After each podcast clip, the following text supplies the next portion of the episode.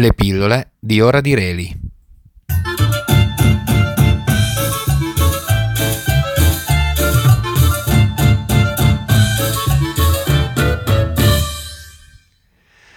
La sposa cadavere di Tim Burton.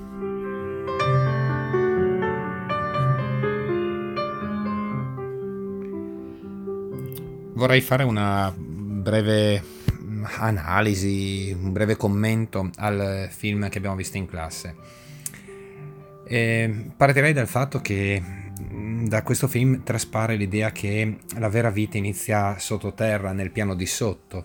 E feste, musica, colori, cori. E la persona che, che arriva riceve un party di benvenuto in proprio onore, a contrapporsi anche al, a una delle ultime sequenze in cui eh, Lord Barkis eh, muore e insomma l, il comitato di accoglienza per lui è completamente diverso dalle altre persone. Nel film la morte non è la fine, ma un nuovo arrivo in un'altra dimensione, tra l'altro neanche così distante dalla, dalla nostra vita e per di più anche più piacevole di quella terrena.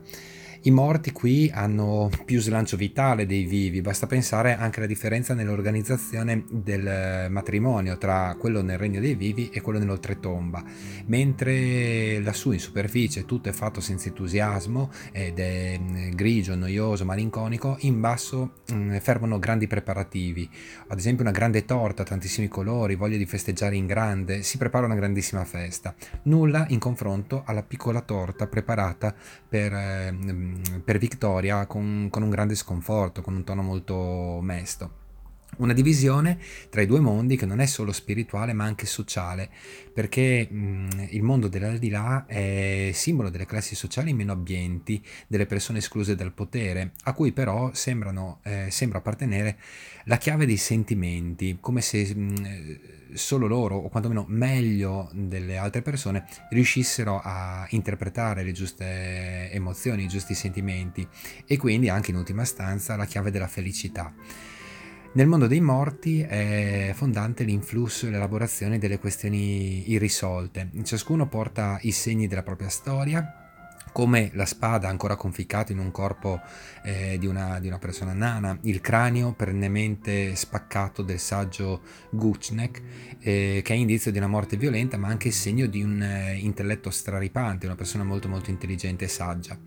Al contrario, i vivi seguono l'apparenza esteriore, avulsi da ogni introspezione, impastoiati dai riti sterili, come la cerimonia nuziale, eh, che come dice la canzone anche iniziale deve essere perfetta in ogni minimo dettaglio, dal protocollo che prevede lo scambio di visite, dai servitori in livrea, dai biglietti da visita e dal rigore dei titoli, infine anche dai comportamenti conformi e conveniente allo status di ciascuno. L'assurdità della sequenza dei gesti viene anche messa in evidenza dal percorso della, della carrozza. In fin dei conti le due famiglie che devono organizzare il matrimonio per i propri rampolli mh, abitano una davanti all'altra, eppure le due famiglie per spostarsi utilizzano una, una carrozza che fa un itinerario eh, inutile e, e ridicolo.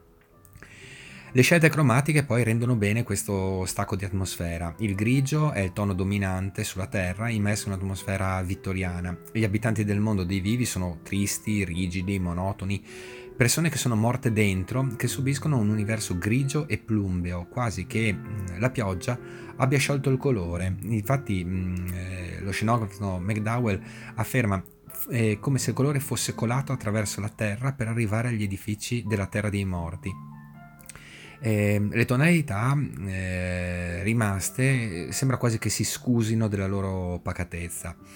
Invece eh, un arcobaleno di toni sgargianti e variopinti tinge l'aldilà dalle architetture ispirate a Gaudì. Il mondo dei morti è vivace e vivo, come se i suoi abitanti fossero stati liberati dall'ipocrisia e dai vincoli sociali che tormentano coloro che abitano il mondo dei vivi. E, e sono proprio i colori a rendere la defunta Emily più affascinante di quanto non lo sia Vittoria. Le, le labbra rosa carnose, gli occhi grandi, ben truccati, la pelle blu si contrappongono alla monocromatica fisicità di Vittoria. Il, eh, il macabro e l'orrifico eh, servono ai morti per fare scherzi e per difendersi dai vivi. Eh, sono un po' ribaltate le sorti solitamente, anche rispetto alla cinematografia e alla letteratura sulla morte siamo eh, portati a pensare che siano i vivi a dover essere spaventati dai morti. Nel, eh, nell'immaginario di Tim Burton invece è, è esattamente il contrario. La terra dei vivi è un posto falso, subdolo, materialista e utilitarista. La timidezza e l'insicurezza di Victor nascondono il suo animo sensibile, nobile, puro, che riesce a emergere solo raramente, come ad esempio quando incontra Vittoria. E paradossalmente è nel regno dei morti che Victor si trova a suo agio e recupera anche il coraggio per mostrarsi per quello che effettivamente è. Eh, Tim Burton forse vuole metterci in guardia su quello che conta nella vita, ossia la nostra interiorità, e anche se spogliati delle ricchezze del corpo, i suoi cadaveri sono spensierati, amichevoli, attaccati agli affetti. Si svincolano dallo stereotipo del morto vendicatore. Ne è un esempio il tenero incontro tra un bimbo e il nonno morto tempo prima.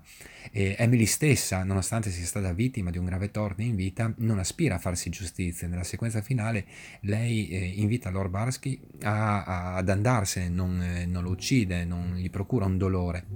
Non esercita violenza sul suo assassino, che anzi si uccide con le proprie mani, e, e Victor, eh, Emily arriva a sacrificare il suo desiderio d'amore per permettere a Victor e Vittoria di sposarsi.